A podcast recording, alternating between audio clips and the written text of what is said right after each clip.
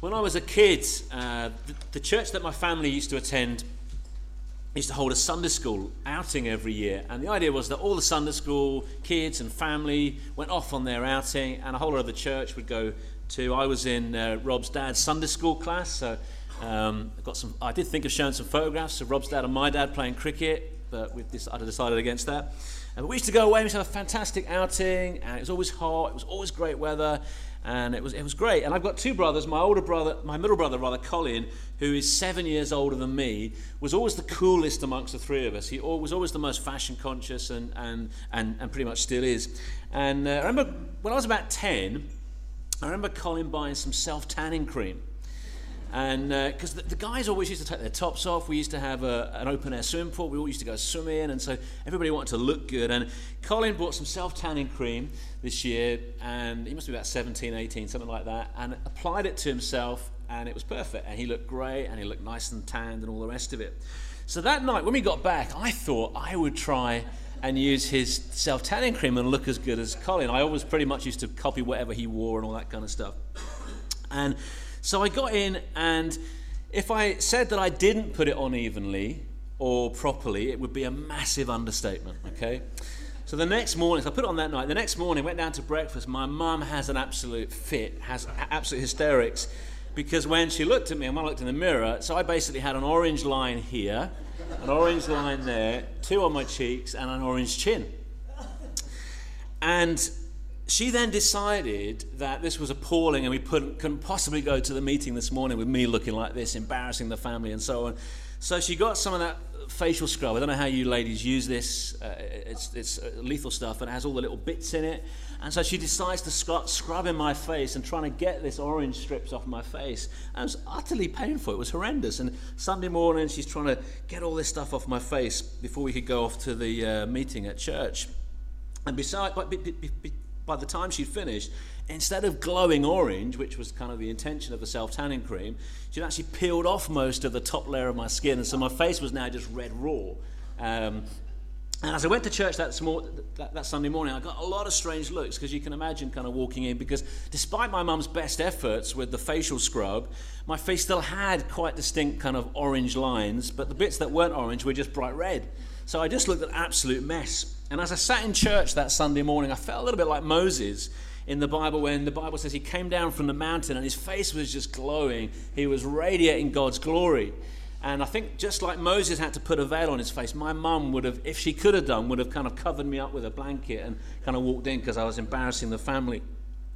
The Bible tells us that Moses' face was radiant and it was shining with God's glory because he'd encountered God and people couldn't look at him unless they put a veil over his face. And in fact, for some time after that, every time he went into the tent of meeting to meet with God, he came out with his face shining again, and he had to keep on wearing this veil at least for some time. I think my kind of face problems lasted. Well, my face, I've still got face problems, but my my immediate face problem that Sunday morning lasted for about two weeks before finally the kind of marks had gone and, and it kind of returned to normal.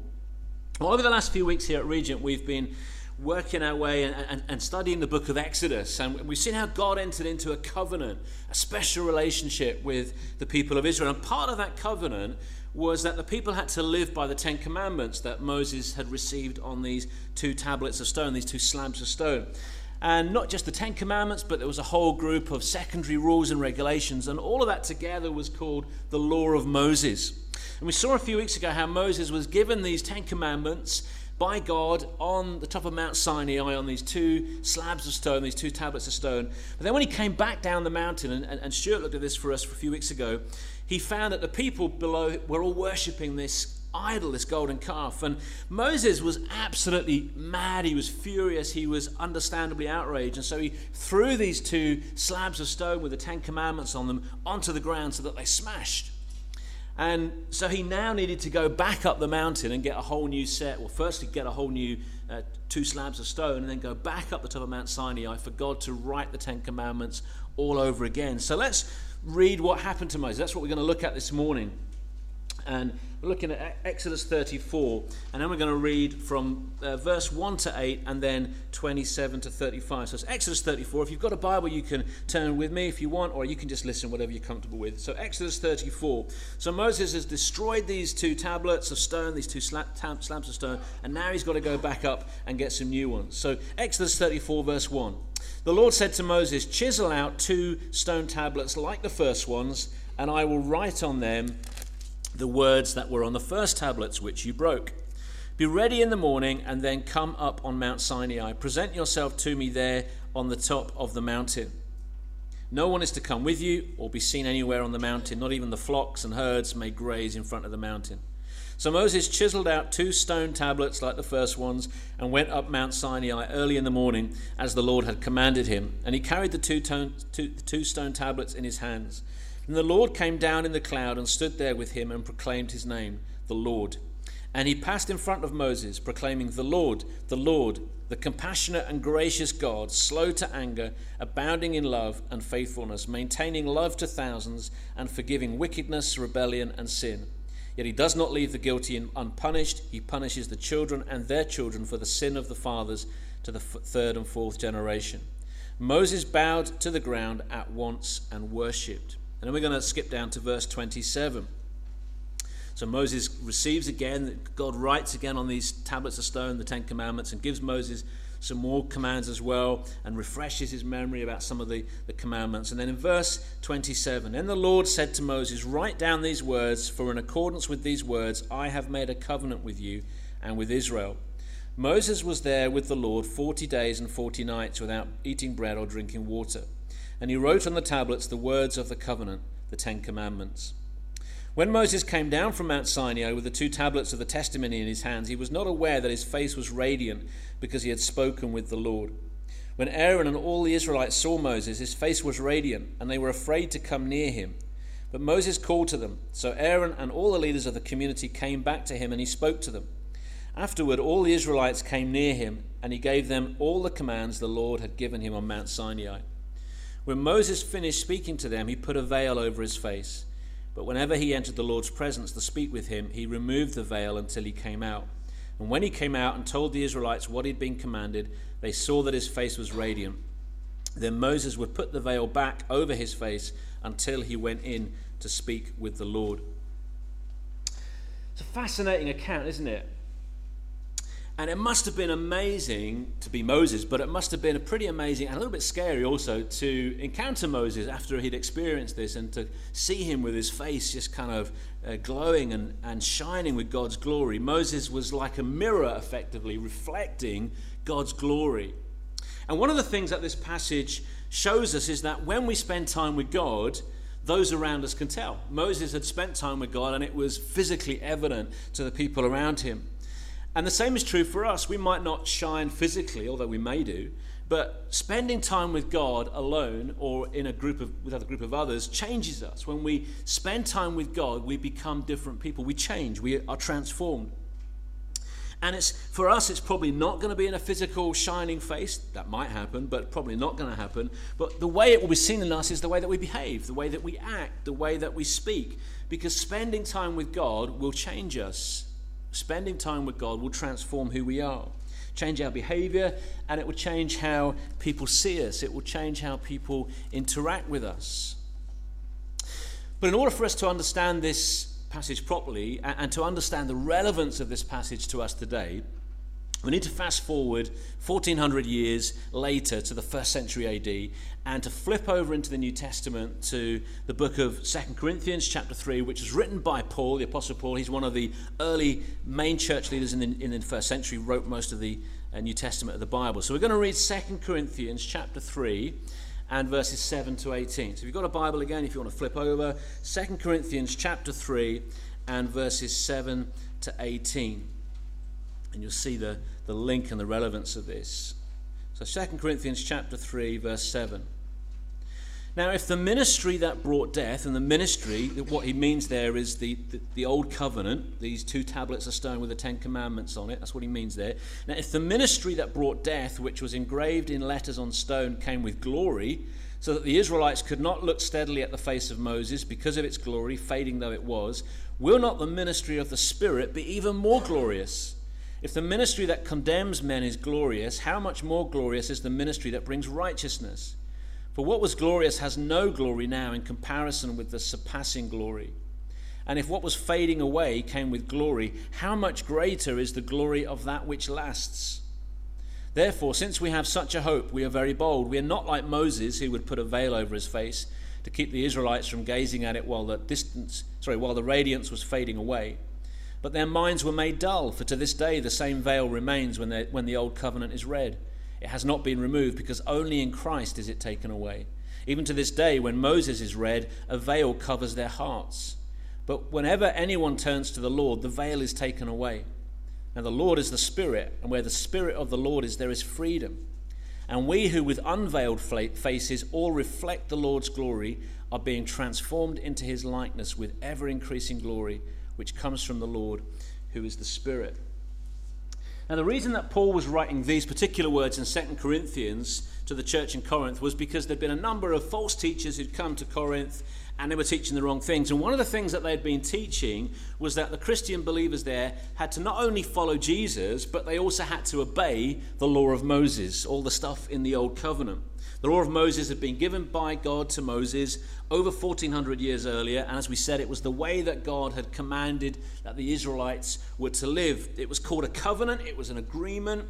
Uh, it was an agreement between God on the one hand and the nation of Israel on the other hand.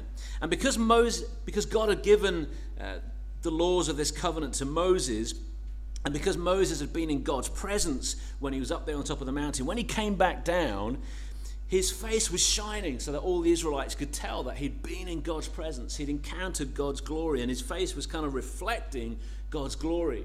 Something of being with God was kind of reflecting from Moses. So, in some miraculous way, he was shining, literally shining with God's glory. And so Moses had to put a veil on when he came back down because the other people just couldn't look at him. He was so bright, it was so strong, God's glory. They were getting a glimpse of God's glory in Moses' face. And so they had to kind of put a veil over him. And in this passage, Paul teaches us that this covenant, this package of laws and regulations, the old covenant, it was good because it was from God, and everything God gives us is good. And it, and it came with glory. And the glory was so amazing that Moses' face was shining as a result. That's how glorious it was. This was a glorious covenant, an amazing, good covenant. However, God had now replaced that covenant with some with this special agreement, with its package of laws and regulations. He'd replaced that with something new. And in the Bible, it's called the New Covenant or the New Testament as opposed to the Old Covenant or the Old Testament. Testament is just an Old English word which means covenant, a special arrangement, a special agreement. And this new covenant, this new way of us living in relationship with God and relating to God, isn't about following a package of rules and regulations, about the Ten Commandments and all the other uh, sort of rules and regulations. It's about having instead a, a living relationship with God through Jesus. It's about living in faith with and, and, and having a relationship with God through the Lord Jesus Christ. And to show that it was just actually crazy for these false teachers who'd come to Corinth to teach that Christians had to, in addition to uh, putting their faith in Jesus, also had to follow all the laws of the Old Covenant, Paul compares and he contrasts the two. Look at what he says. In, in verses 7 to 8, he says, Now, if the ministry that brought death, and he's talking there about the, the Old Covenant, if the ministry that brought death which was engraved in letters on stone, came with glory, so that the Israelites could not look steadily at the face of Moses because of its glory, fading though it was, will not the ministry of the Spirit, the new covenant, will not the ministry of the Spirit be even more glorious? He talks about the ministry that brought death, which was engraved in letters on stone, and he's referring to the Old Covenant, the Jewish law, specifically the Ten Commandments on the tablets of stone. And of course, the Ten Commandments were engraved on those two slabs of stone. And he says that this covenant between God and the Israelites came with great glory. So much so that Moses' face was shining supernaturally, reflecting God's glory, and the Israelites had to kind of cover him up because they just couldn't look at him. That was how glorious this old covenant was. But actually, as glorious as it was, this covenant actually brought death. And he says the same thing in verse 9. He says, If the ministry that condemns men condemns men to death, is glorious, how much more glorious is the ministry that brings righteousness? In other words, brings men and women into a right standing with God. So, this covenant, or this ministry as he calls it here, condemn people. So, what's he on about? Well, look at the next verse on your outline from Romans 7. Paul, talking about the law, the old covenant, says this in Romans 7, verse 10. He says, I found that the very commandment that was intended to bring life actually brought death. So, God gave the law to Moses for the Israelites, but what it actually did was it just exposed their inability to keep it. It exposed the fact that they were sinners. It exposed the fact that they couldn't keep God's perfect standard because every Israelite, just like you and me here today, was and is a sinner. And so God's perfect law, God's perfect standard uh, revealed in the Old Covenant, it's intended to bring life, but actually, because of the sin within us, the covenant's not at fault. What's at fault is us. That sin within us means we can't keep this perfect standard. So, what was the point of the law then? Well, look at what Paul says in Galatians 3. He says, So the law was put in charge to lead us to Christ that we might be justified by faith. And the Greek word put in charge literally kind of means like a school teacher, someone teaching us and showing us our need of Jesus. The law was there, is given as a means of leading us to Jesus. So the law was given to show us that we are incapable of meeting God's holy standards. And in so doing, it continues to show us that we then need a Savior. When I look at the Ten Commandments, I look at each one and I see how I regularly fail to keep them. Let, us let, look briefly at them. I've, I've paraphrased them for you. Worship only God. Do not have any idols. Do not misuse God's name. Keep one day a week special for God. Honor your parents. Do not murder. Do not commit adultery. Do not steal. Do not lie. Do not covet or want what someone else has. And if we're honest, we've all broken most of these commands at some point or other. I have broken every single one of these commandments in some way or other. You might not have murdered somebody, but Jesus says that if we hate somebody in our, in our hearts, then we have committed murder. Jesus takes the Ten Commandments much deeper. And probably, if we're really honest with ourselves, most of us break these commandments on a fairly regular basis. We may not be murdering people, but we still sometimes hold hatred for others, don't we? And, and all of these other commands we break on a regular basis. And as such, the Bible declares us to be sinners. We've fallen short of this perfect, glorious standard. And that means that we're guilty. That means that we now face the wrath of a holy God against our sin. And so, looking at God's law and seeing how far short we fall, we become really aware, or, or, we should become aware, just how much we need rescuing. We become aware as we look at this glorious, perfect, good law I am a long way short of that. I need a Savior. I need someone to help me because I've messed up. So, the law leads us to Christ, and it shows us that we need Jesus. It shows us that we need Jesus to rescue us and to save us from our sins so that we can be right with God. The Bible calls it being justified by faith. We can be made right with God by trusting in Jesus, who He is and what He's done. So the law helps us. The law is a good thing. It actually helps us and shows us that we need a Savior. And Paul says this in 2 Corinthians 5:21, "For God made Christ who never sinned to be the offering for our sin, so that we could be made right with God through Christ." Jesus was sinless, he was perfect, and he died in your place and he died in my place. And God uh, poured out his wrath upon Jesus there on the cross so that instead of you and I facing God's wrath for our sins, Jesus took it instead. And if we put our faith and trust in Jesus, our sins can be dealt with and we can be made right with God. We've all fallen so far short of God's perfect standard. Even the very best of us fall short of God's perfect standard, of this glorious covenant, this law. We've all broken God's laws. And because of that, we all desperately need a Savior. As you've listened to what I've just said, I, I wonder what your reaction is. Maybe if, if you're a Christian this morning, I'm, I'm guessing you're probably thinking, I hope you're thinking, well, you know, thank you, Jesus, for being my Savior. And that's what we've been partly doing it this morning as we've taken bread and wine. Thank you, Jesus, for saving me.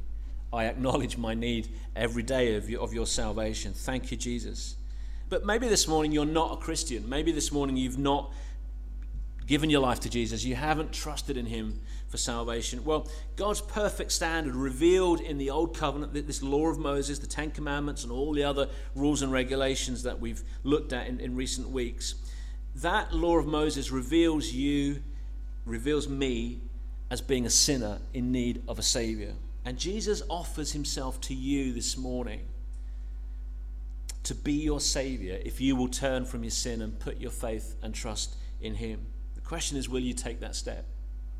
If we want to get right with God, we need to confess that we've broken God's laws. We need to put our faith and trust in who Jesus is and what He's done for us there on the cross. And if that's a step that you want to take today, maybe you haven't done that before, that's a step you want to take, then please do come and talk with me afterwards. I'd love to chat with you further about that. Now, I guess most of us here today have done that. Most of us here today say, Yeah, Jesus is my Savior. I've trusted in Him. So, what is Paul saying to us then in this passage? And what's the relevance of this passage in Exodus? Well, look at verse 8 again. Paul says, The old covenant brought death. The covenant was good, but the covenant reveals our sin, and therefore we face God's wrath against our sin. The old covenant brought death, but even so, it came with great glory. Moses' face was shining, the glory was there for all to see.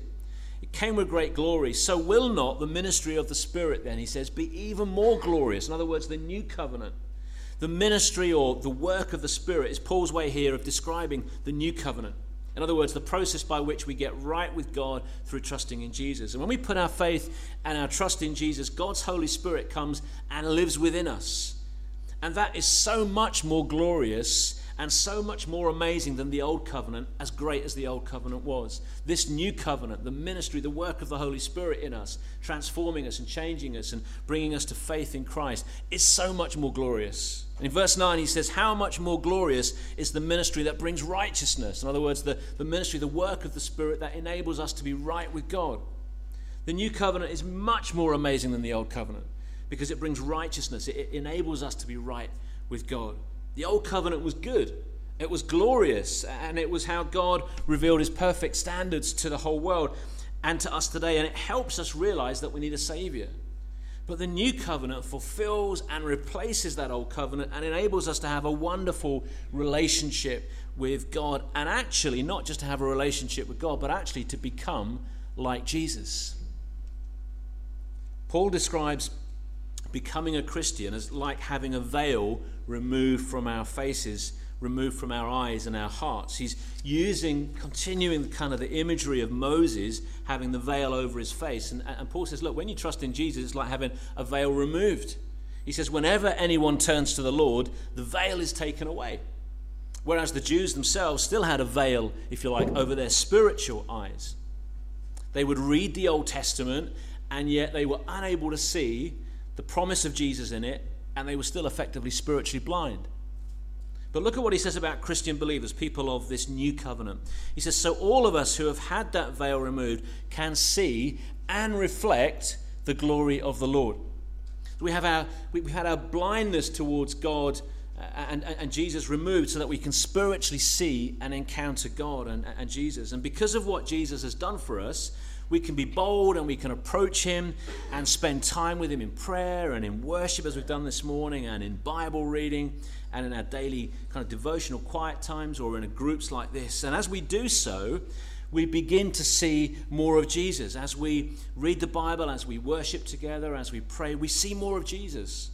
We behold and we focus on who Jesus is and all his glory. And then as we do so, we act like mirrors and we reflect that glory out, just like Moses did. And so Paul is able to say in verse 18, and we who with unveiled faces all reflect the Lord's glory are being transformed into his likeness with ever increasing glory, which comes from the Lord who is the Spirit. Because of the work of Jesus, we can approach God in the power of his Spirit who now lives within us, knowing that our sins forgiven and that we've been made right with God. And as we spend time with God, then, in prayer, in, in, worship, and in reading the Bible, we will become more and more like Jesus. We might not be particularly aware of it ourselves, but other people will see it. Other people will know and will be, able, will be able to tell that there's something different about us. So that when people interact with us, we, we might not have a supernatural radiance like Moses did in a physical sense. We might not have orange marks on, on, the, on our faces like I did but people will be able to see that we're becoming more like Jesus. They'll see that we have been with God. They might not put it in those terms, they almost certainly won't. They might not really understand what's different about us, but they will see that we are different because we can't spend time with Jesus and come away unchanged. If we're really encountering God, it does change us. And they'll see something of God being reflected in us. We're acting like mirrors reflecting God's glory. But, and there is a big but, this assumes that we are actually spending time with Jesus. This doesn't happen unless we spend time with Jesus. This transformation process of becoming like Jesus and then reflecting God's glory only happens if and when we spend time with Him. If, if we want to become more like Jesus, if we want to reflect God's glory, then we need to spend time with Him. It just doesn't happen otherwise. So, so write that on your outline.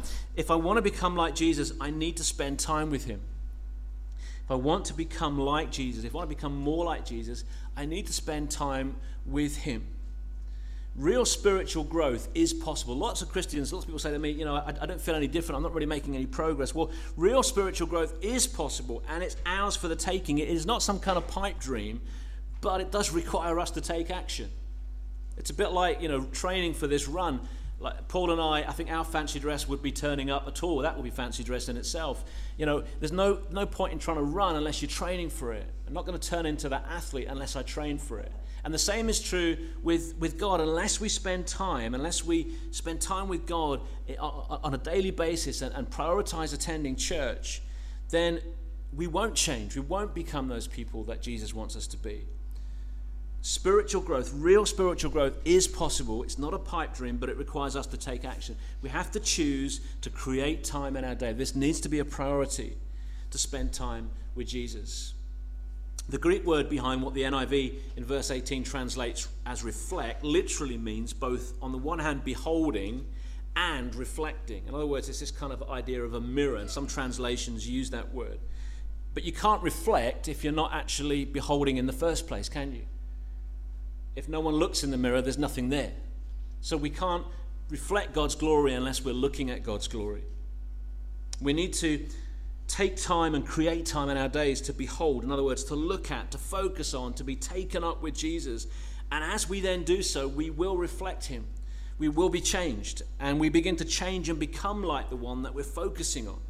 But that'll only happen if we intentionally carve out time in our day to spend with God and to focus on Him. There is no shortcut. I know probably 90% of the outlines I put, you know, so, so often the, the answer is spend more time with God, but that, there is no shortcut. That is the answer to spiritual growth. But if we do that, if we spend time each day focusing on the Holy Spirit within us, will change us so that we become more and more like Jesus. Paul talks about us being transformed into his likeness with ever increasing glory, which comes from the Lord, who is the Spirit. But for us to be transformed into the likeness of Jesus with ever increasing glory, we then face a second daily challenge. And that's this Will I submit to the work of the Holy Spirit in my life, or will I resist him? As we focus on Jesus, the Holy Spirit will then often perhaps put his finger on things or, or, reveal things as we look at Jesus. Sometimes the reflection we get back highlights things that we need to deal with in our own lives, doesn't it? Maybe things that we need to repent of, a, a relationship we need to put right, things that we need to turn away from, things that we need to change or deal with. And we have a choice there, not only the, the initial choice of will I spend time with God in in prayer and in worship and Bible reading and so on. But then as we as we gaze upon the Lord in glory, and as the Holy Spirit then works in us and, and reveals those things that need to change, we have a choice as to whether or not we submit to Him or do we ignore Him. If we want to become more like Jesus, we've got that daily choice to make to submit to the Holy Spirit. Write that on your outline. If I, if I want to become more like Jesus, I've got to make that daily choice to submit to the Holy Spirit. It's no good. In fact, uh, uh, James says this, doesn't he, in the book of James, that you don't look in a mirror and then see what you look like and then go away and forget what you look like. We, we need to do something about what we see. And as we gaze into the perfect law, he calls it, the Bible, we then are revealed the things that we need to take action on. We can never become completely like Jesus until we get to heaven.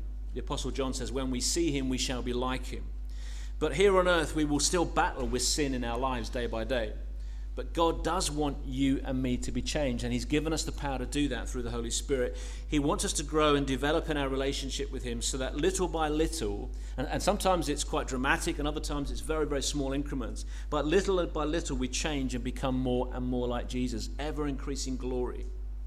God wants us to become like Jesus. And the amazing thing is that God, uh, not only does God want us to, but He's made it possible for us to do it. This is not a pipe dream. And He gives us the power to do this, the change. That power is the Holy Spirit. The same power that raised Jesus from the dead is living within us, the Bible says.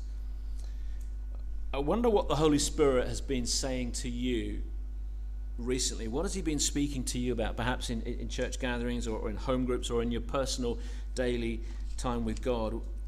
What has He been saying to you recently, and what steps do you need to take in response to that? What is God saying to you? What kind of, as you look into the, the Lord's eyes, as you gaze upon the Lord in glory, and as you act as, as a mirror, as that process of reflecting, what is God saying to you? What is the Holy Spirit saying to you about your life?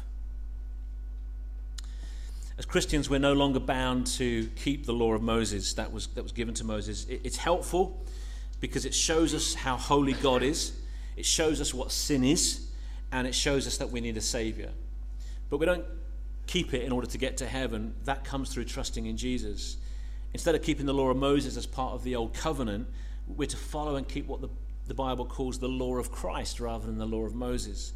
And, and when asked what the most important commandment in the law was, Jesus said this Love the Lord your God with all your heart and with all your soul and with all your mind. This is the first and greatest commandment. And the second is like it love your neighbor as yourself.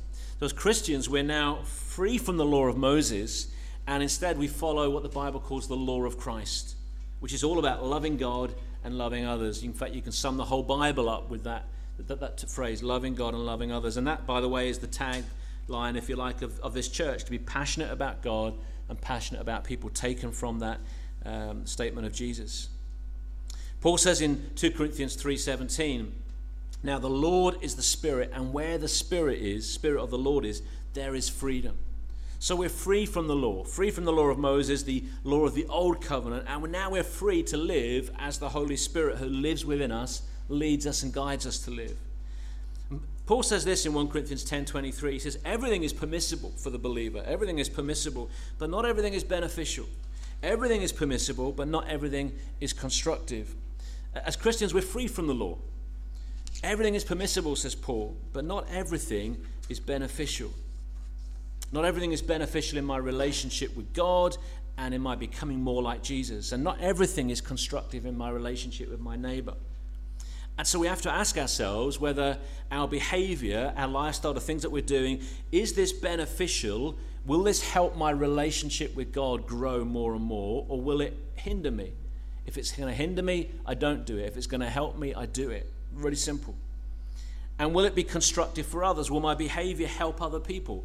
Is my behavior showing my love for my neighbor? If it's not, I don't do it. If if it is, I do it. And that is the model for us to live by as Christians. And as we spend time each day focusing on Jesus, the Holy Spirit writes what God wants from us on our hearts, not on tablets of stone like He did for Moses not on external tablets, but now internally, He kind of writes it on our hearts. He moves us, He directs us towards those ways of behaving which will be beneficial and constructive.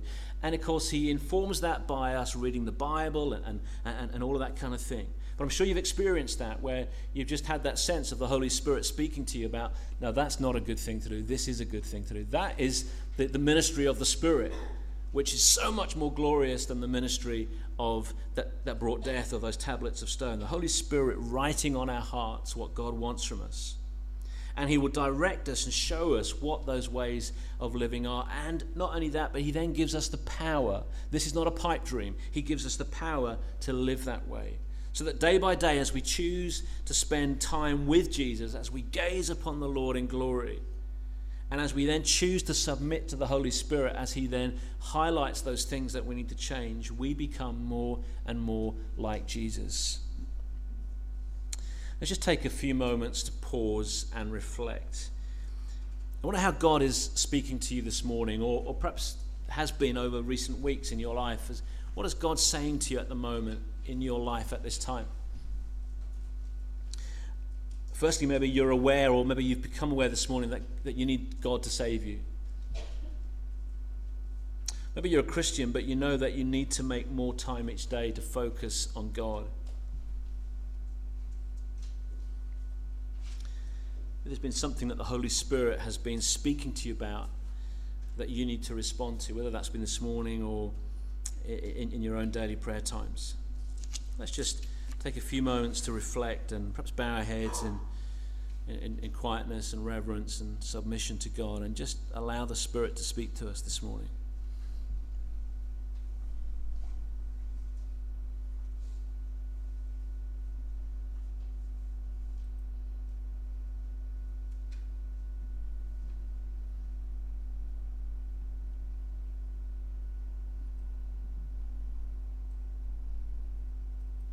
Father, we come before you this morning. We thank you for the old covenant, which is glorious. And we thank you that it shows us your holiness, your perfection, your glory. Thank you that it shows us our sinfulness. It highlights our need of a Savior. Thank you, Lord Jesus, that you came to be that Savior. Thank you for this new covenant, which is so much more glorious and is written now on our hearts by you, the Holy Spirit. Help us to as part of that new covenant, Lord, to spend time with you each day, just as Moses did, gazing on you in glory, that we might then reflect your glory and be transformed with ever increasing likeness into the likeness of Jesus. Help us to, to shine that light out to the world around us. May those around us see the glory of Jesus re- reflected in our lives and in our behavior. We worship you this morning. We thank you that we're people of this new wonderful covenant. Help us to honor and glorify you in all that we do. For we ask it in Jesus' name. Amen.